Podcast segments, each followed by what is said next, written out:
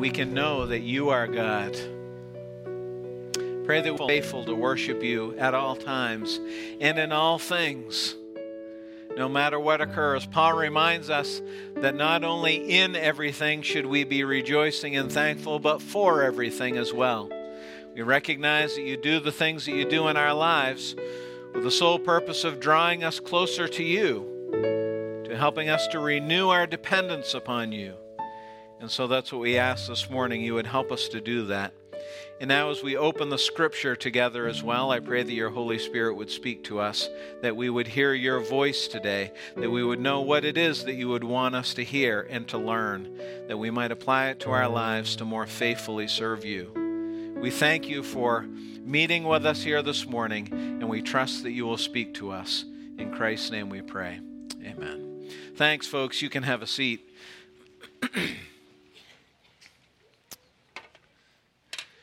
I realized that this morning, with the different uh, starting with the announcement about Turkey and all those other things, that I didn't, I don't know if I welcomed you. If you're a guest with us here this morning, or this is your first time coming to Mossbrook Church, we want to welcome you.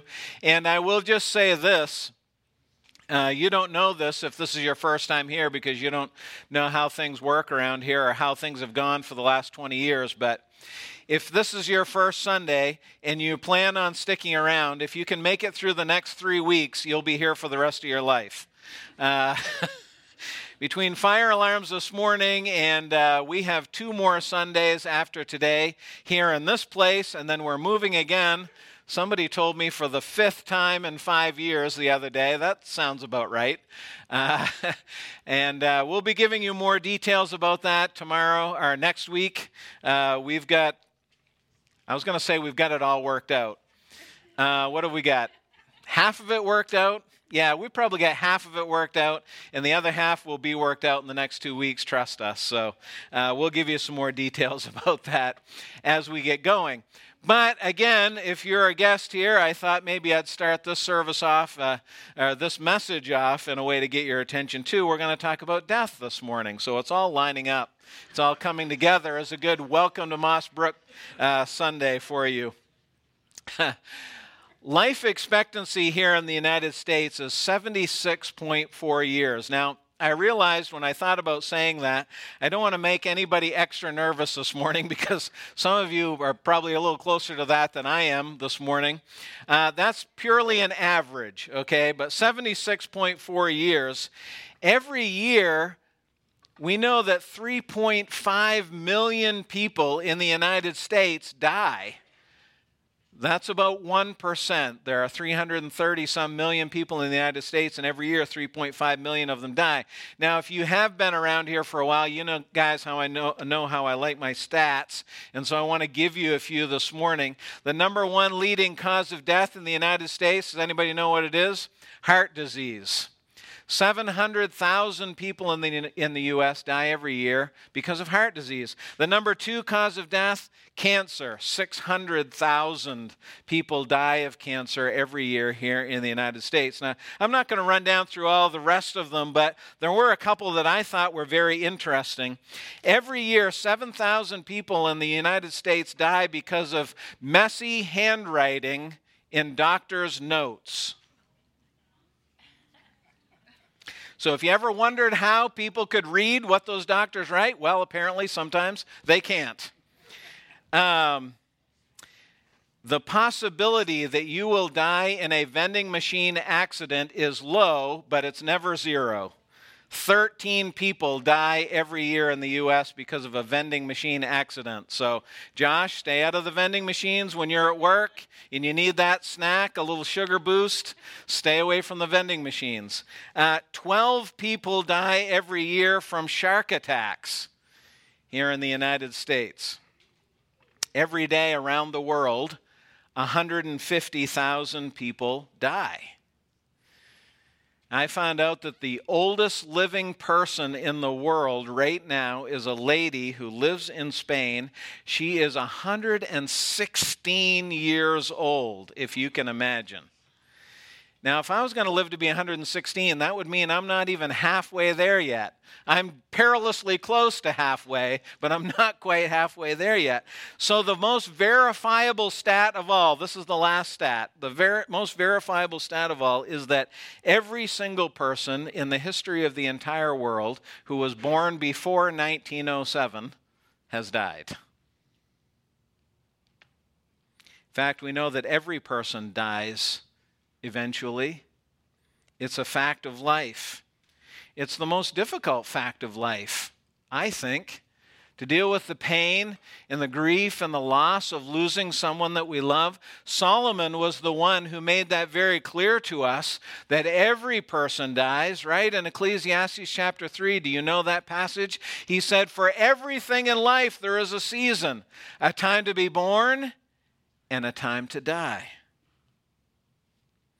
Now, today is week 20 in our study of the book of Hebrews. We're halfway home. There's 40 weeks in the study, and we're on week 20 tonight or today. We're looking to Jesus. We're focusing on him and his deity and his power and his holiness and his position above all. And for the last few weeks, his work as our high priest before God. And this morning, from Hebrews chapter 9, as you may well imagine, we're going to talk about death. And as uncomfortable as that makes us, we need to talk about death because it is a part of life and because it is unavoidable. But we're also going to talk about hope. And we're going to talk about the brilliant future that we have when we trust the Lord Jesus Christ. Every person on earth will face death. That means that for every one of us, our eternity hangs in the balance. And so we have to ask ourselves where does our eternity hang? What are we trusting? What are we counting on to ensure our eternity? So, if you have your Bibles, let's go to Hebrews chapter 9. We're going to start reading in Hebrews 9 and verse 15. We're going to go down through the end of the chapter. I know Tim always complains that I give him the long passages, but I got a long passage today, so he just likes to complain a little bit. Hebrews chapter 9, verse 15 this is what the writer says. Therefore, he, that is Christ, is the mediator of a new covenant, so that those who are called may receive the promised eternal inheritance, since a death has occurred that redeems them from the transgressions committed under the first covenant. So, Christ is the mediator of the new covenant. We know that, don't we? Nod your head if you know that. Even if you didn't know that, if you've been here the last few weeks, you should know that. And I'm sure you're sitting here thinking that's all we've talked about for the last month month. So, yes, we know that. And I want you to notice here how the writer describes what Christ has done for us as the mediator of this new covenant. Because he died on the cross for us, he says we have this eternal inheritance. Now, I want you to just lock this in if you can. If you have a little bit of spare brain space this morning that you can latch onto, lock in this that when he talks about our eternal inheritance, he's not just talking about the fact that it is unending. We know that's what eternal means, right? It means unending. But it's not just unending, it also means that it has a certain quality to it. In other words, eternal life will not just be long, it will be good. We're going to talk a little bit more about that in about 25 minutes. So, why do we have it? Well, he says here in this first verse of our passage that we have this inheritance because a death has occurred. Jesus has died. And as he died, he redeemed us. That is, he ransomed us. He bought us back. So we're redeemed by the death of Christ. Redemption is another way to talk about salvation. Okay? But I want you to notice this before we move on to the next verse. It says the death has occurred, but notice what it also says it redeems them from the transgressions committed under the first covenant. So if you've been here and you're kind of tracking with what we're talking about, what I want you to see is that Christ's death was retroactive. Now, who is he writing the book of Hebrews to? If you've been here, you know this. We've talked about it. Who's he writing it to? He's writing it to Jews, right? Hebrews. Hebrews is another term for Jews. And the Jews are listening to this and they're wrestling with their salvation. Some of them are saved and some of them are, are sure of their salvation, but others of them are questioning. They don't know can I, can I fully rely on Christ? Can I fully trust in Him? And of course, we've drawn practical applications of that from, from that for us as well in our trust of Christ. But these Jews are looking at it and the writer is saying the old covenant is gone. We don't need the old covenant anymore. Christ came and brought this new one. And these Jews are sitting here thinking, okay, if this is true, if this is true that Christ is everything and the old covenant is gone, then what about our ancestors, right? What about all the Jews that lived before Christ? What about all the Jews who came to the temple and gave those sacrifices and, and came to the priests? Are they lost? What the writer is saying to us here is that those Old Testament believers looked ahead to Christ in faith like we look back in faith. Are there any of you here this morning that were there when Christ died and saw him come out of the tomb? Anyone? Yeah? No. You weren't. Remember the first stat? See, stats are your friends. Everyone born before 1907 has already died. None of us were there. How do we know? How do we know that Christ went to the cross? How do we know that he rose again? How do we know that he provided our salvation? Faith, right? We look back in faith. We read in God's Word. The Holy Spirit opens our hearts and our minds so that we can understand it. And we look back in faith. What the writer is here telling us is that those Jews looked ahead in faith. In Genesis chapter 15 and verse 6, God is talking to Abraham about what he is going to do and all the promises that he is going to give him. And Genesis 15 6 says that Abraham believed God and it was counted to him for righteousness. Salvation is only through Christ. The Old Testament believers looked ahead in faith. We look back in faith. That's what he's saying here. Look at verse 16.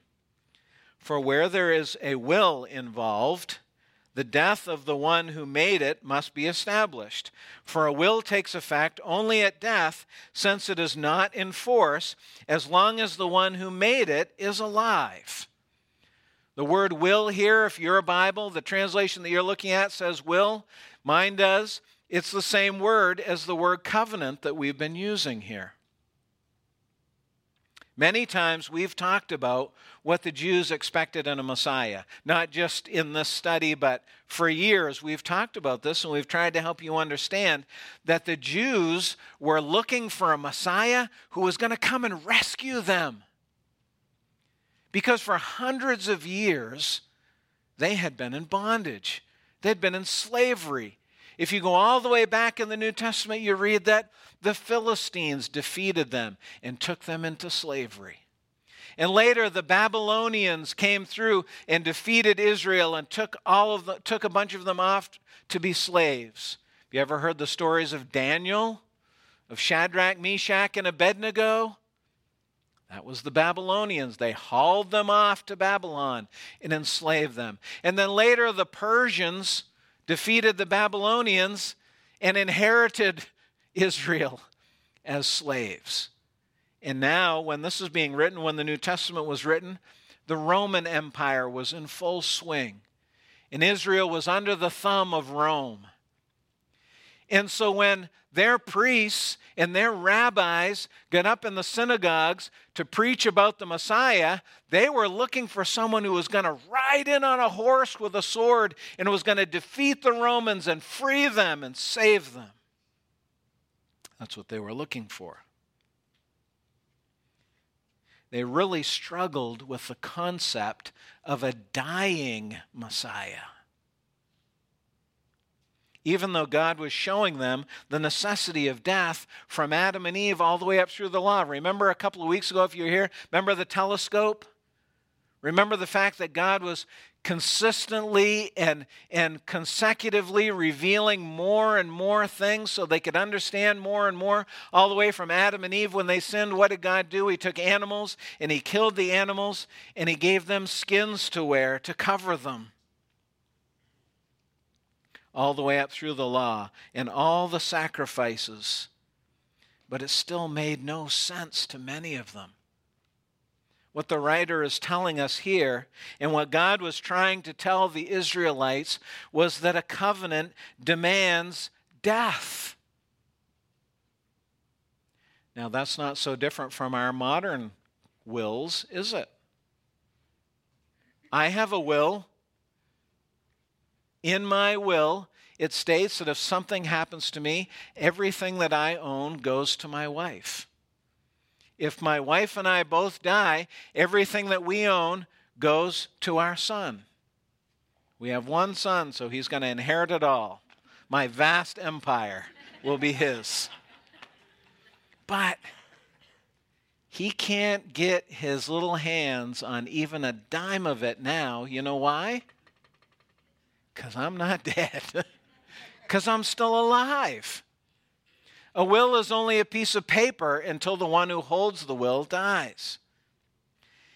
And the writer is trying to help them to understand this. For thousands of years, God had been making promises to Israel of all that He would do for them, but they were all, or they had all been in covenant.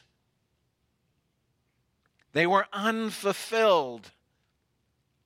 And the Jews had to trust God because nothing had happened yet. Why? Because the Messiah had not died. Jesus had not died. That's part of the reason why in the Old Testament God revealed himself in so many ways. I've been asked many times, and maybe you haven't asked me, but maybe you've mentioned, maybe you've thought about this. Maybe you've read the Old Testament and you've seen that, that God walked in the Garden of Eden with Adam and Eve. And you've seen that God took on the form of an angel. Jesus Christ took on the form of an angel and appeared to Abraham and told him that he and Sarah were going to have a child. And later we read that God appeared to Moses in a burning bush. The bush was burning, but it wasn't burning up. And Moses knew it was God, and he took off his shoes because he knew it was holy ground.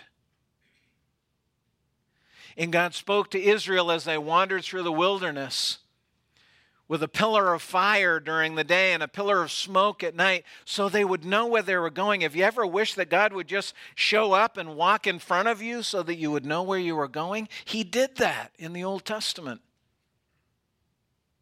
And he parted the Red Sea so that the Israelites could go across. And he flattened the walls of Jericho. And he shaved, saved Shadrach, Meshach, and Abednego from a fiery furnace, and Daniel from a lion's den.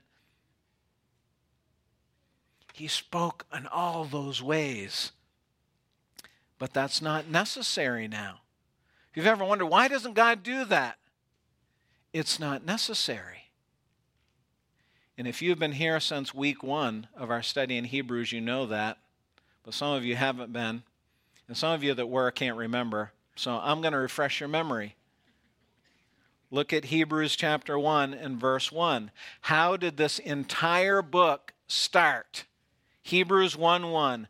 Long ago, at many times and many ways, God spoke to our fathers by the prophets.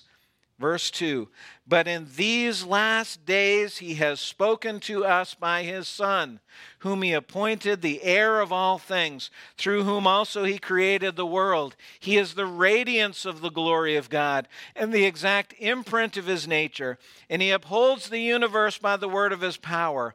After making purification for sins, notice this, he sat down at the right hand of the majesty on high, having become as much superior to angels as the name he has inherited is more excellent than theirs. See it all coming together? See these nine chapters all coming together? Isn't it exciting? Isn't it all making sense? It's all clicking. All the synapses in your brain are firing. You're like, finally, I understand what he's talking about. Clearly, that's not happening, or I would see something clear, something totally different out here.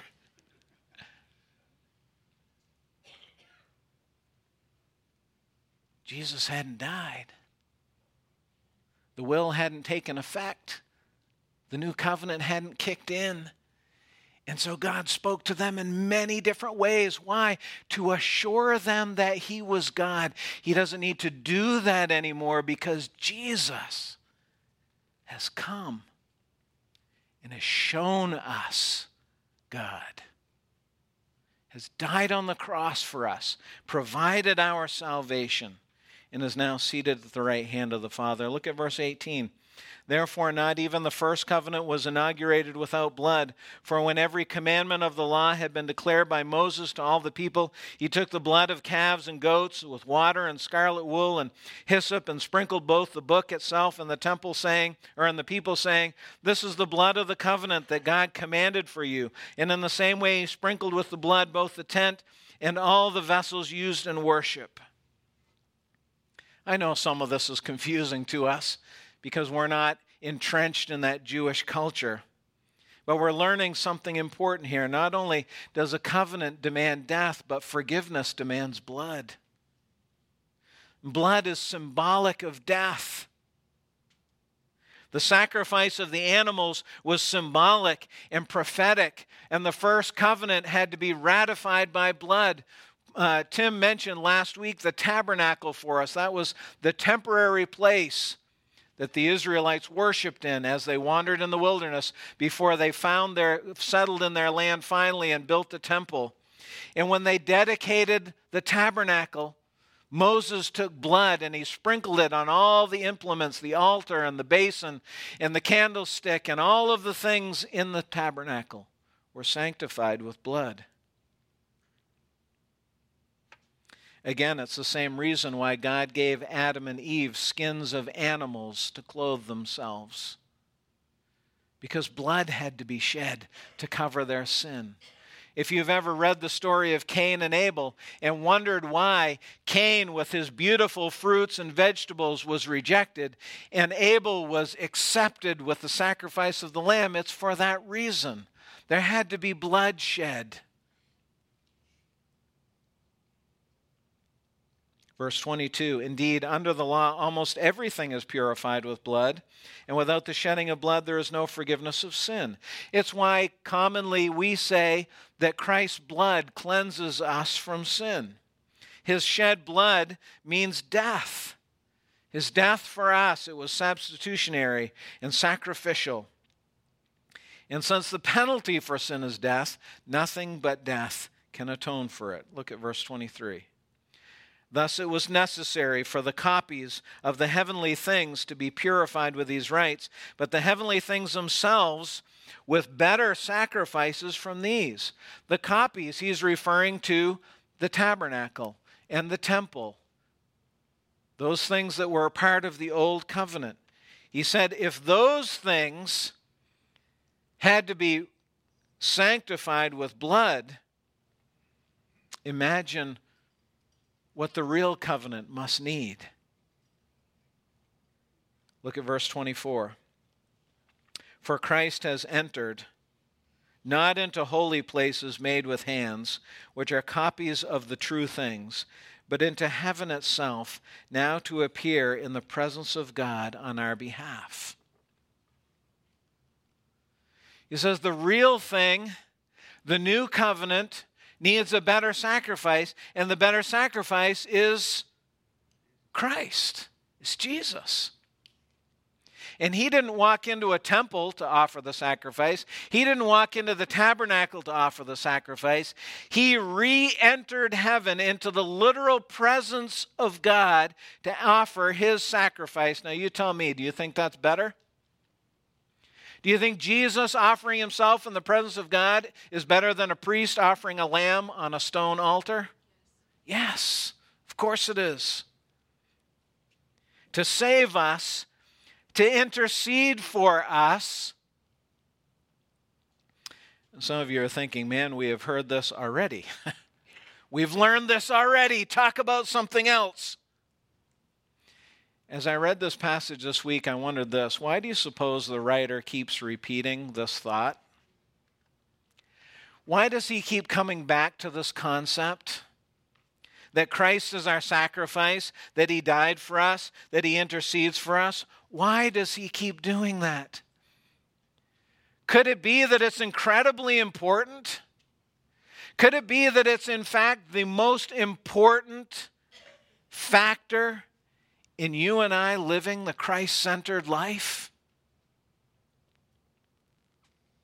Look at verse 25. Nor was it to offer himself repeatedly as the high priest enters the holy places every year with blood not his own for then he would have had to suffer repeatedly since the foundation of the world. But as it is, he appeared once for all at the end of the ages to put away sin by the sacrifice of himself. His sacrifice was better not just because he offered himself, but because it was once for all. Can you imagine over and over and over? You know how old that would get? Bringing the sacrifice, dragging the lamb every Sunday, going out to the pen, getting the lamb, going into the cage, getting the dove, bringing it, watching the priest kill it, spread the blood on the altar, burn it. Over and over and over, thousands and thousands of times. But Christ once for all put away our sin. In one act, he did what, what no other sacrifice could do. Now, once again, my friends, why is this so important? Why does he keep saying this? I want you to read the next verse See the next verse with me as I read it for you. And just as it is appointed for man to die once, and after that comes judgment. Why is it so important that Christ did this for us and that he did it once for all? Well, because your death and my death has already been appointed. The word appointed there means reserved, it means laid away. I am sorry to tell you this, but if you didn't know it already, you should have. Your death has been determined. You will die. Now, I don't know when that is. I don't know when it's going to be. It could be 30 years from now. It could be 30 minutes from now. I don't know. But I want you to understand this that this word appointed means the end of what was and leading to what's next. Now, what does the verse say is next after we die? What comes next? Read it. I know you don't want to read it, do you? After we die comes judgment. Do you know why it is so important that you and I understand that Jesus Christ died on the cross and rose from the grave to provide our salvation? And He did that once for all. And He is standing at the right hand of the Father, interceding for you and I every single moment of every single day. You know why that's important? Because after you and I die comes judgment. And we don't know when that's going to be. Now, some of you may have even come from a Catholic background, but if you do not, you may be aware of something called last rites. It is incredibly important to Catholics that when they are dying, a priest comes and gives them their last rites. Why? Because they want to make sure that whatever sins they have committed since the last time they confessed are forgiven so that they will be accepted into heaven. You know what I am so thankful for, my friends? I don't have to live my life that way. Because I know that Christ died on the cross how many times? Once for all, and my sin is put away. It's gone. It's done. And if I die today before I get to my car in the parking lot, I know that Christ is standing at the right hand of the Father, ready to welcome me into his kingdom. Because he ever lives to make intercession for us. We looked at that verse a couple of weeks ago. Look at verse 28. I promise you that we'd have a little hope this morning. Well, that was a little hope that I just gave you, but how about some more? So Christ, having been offered once to bear the sins of many, will appear a second time, not to deal with sin, but to save those who are eagerly waiting for him. That's more hope for us, my friends. In the middle of all this talk about death, the first time he came, he came to deal with sin. That's why he was born in the stable, so that he might live and die, that we might be saved. But the writer here tells us that he's coming again. He is appearing a second time. How many people who know and love Christ here this morning knew he was coming again? I hope you did. And if you don't, you know now. He's coming again, but he's not coming to deal with sin. He's already done that. Why is he coming? He's coming to save those who eagerly are waiting for him. You're like, wait a second. You've been telling us for weeks that once we're saved, we're already always saved. I thought I was saved when I trusted Christ. Why is he coming again to save me? Well, Surely our destiny is sure when we trust Christ. If you have trusted Christ this morning, my friends, you are saved. But I am guessing that your present experience, like mine, leaves much to be desired. I'm a believer in Jesus Christ, of that I have no doubt. When I die or Christ returns, I will be in his presence. I am convinced of that. I don't doubt it for one second, but I'll tell you what, there are still some things in this world that I wouldn't mind being saved from. And that's what he's talking about here.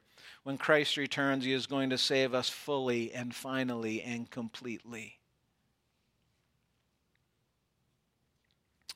You see, my friend, you will face death you will die. That is an unavoidable fact of life. The question is, are you ready for it? Question is, on what does your eternity hang? You see, God created this world, so He sets the rules. The soul that sins must die. The soul that is saved will be saved by the sacrifice of Christ. Can you now understand why he keeps emphasizing the once for all sacrifice of Jesus Christ in his position at the right hand of the Father, interceding for us. He does that because there are three items on your calendar. Three things death, judgment, and eternity.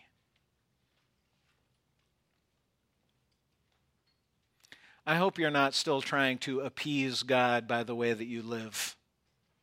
Tim referred to that a little bit last week. I can't tell you how many times I talk with someone who I know is a believer in Christ, who has professed it, who is living it, and we're talking, and they'll be talking about something, they'll say, Boy, I sure hope he lets me in when I get there. I hate hearing that. I hate that. That's promised to us, my friends. You don't have to hope He lets you in when you get there because it doesn't depend on you. If you've repented of your sin and trusted Christ and acknowledged that you need Him, then you are saved once for all. It's done. Your destiny is sure. But in the meantime, we have to ask ourselves how are we living? Are we, as verse 28 says, eagerly waiting for him?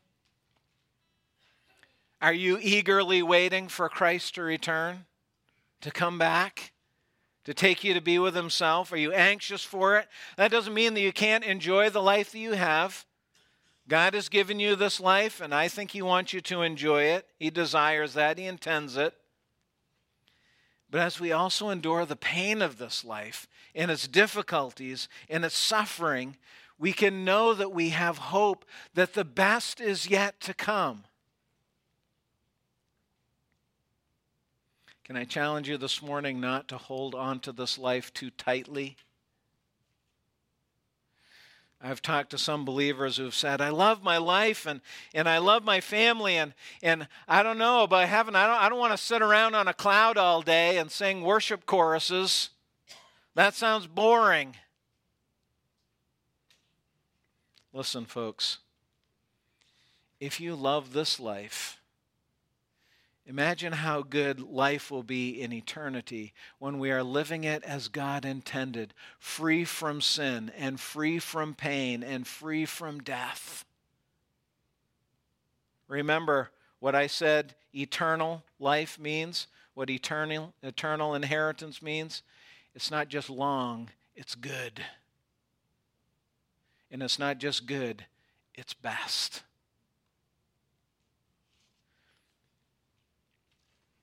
Death is an unavoidable fact of life, but after death, real life begins. You know what?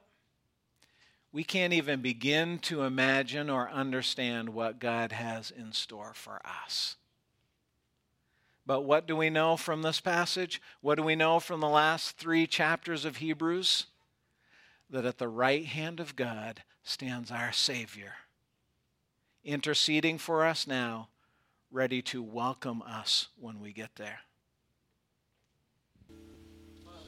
So thankful this morning that you are the unchanging one that you are the same yesterday, today, and forever, and that our eternity depends upon you.